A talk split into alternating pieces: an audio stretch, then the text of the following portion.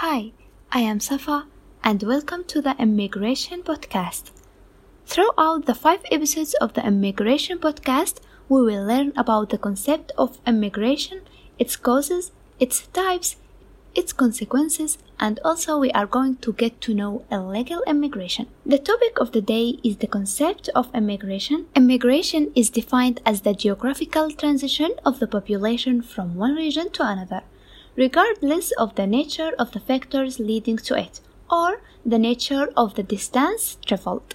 It includes all transition movements of the population except transitional movements of a daily or seasonal nature that don't aim to change the place of residence, such as the movement of people who don't have a fixed place of residence, such as Bedouins from one place to another. The other is the movement of rural herders from one place to another because of their work based on certain seasons and periods, such as harvesting periods. Well, that's it for today. I hope you enjoy, and we will meet in the next episode.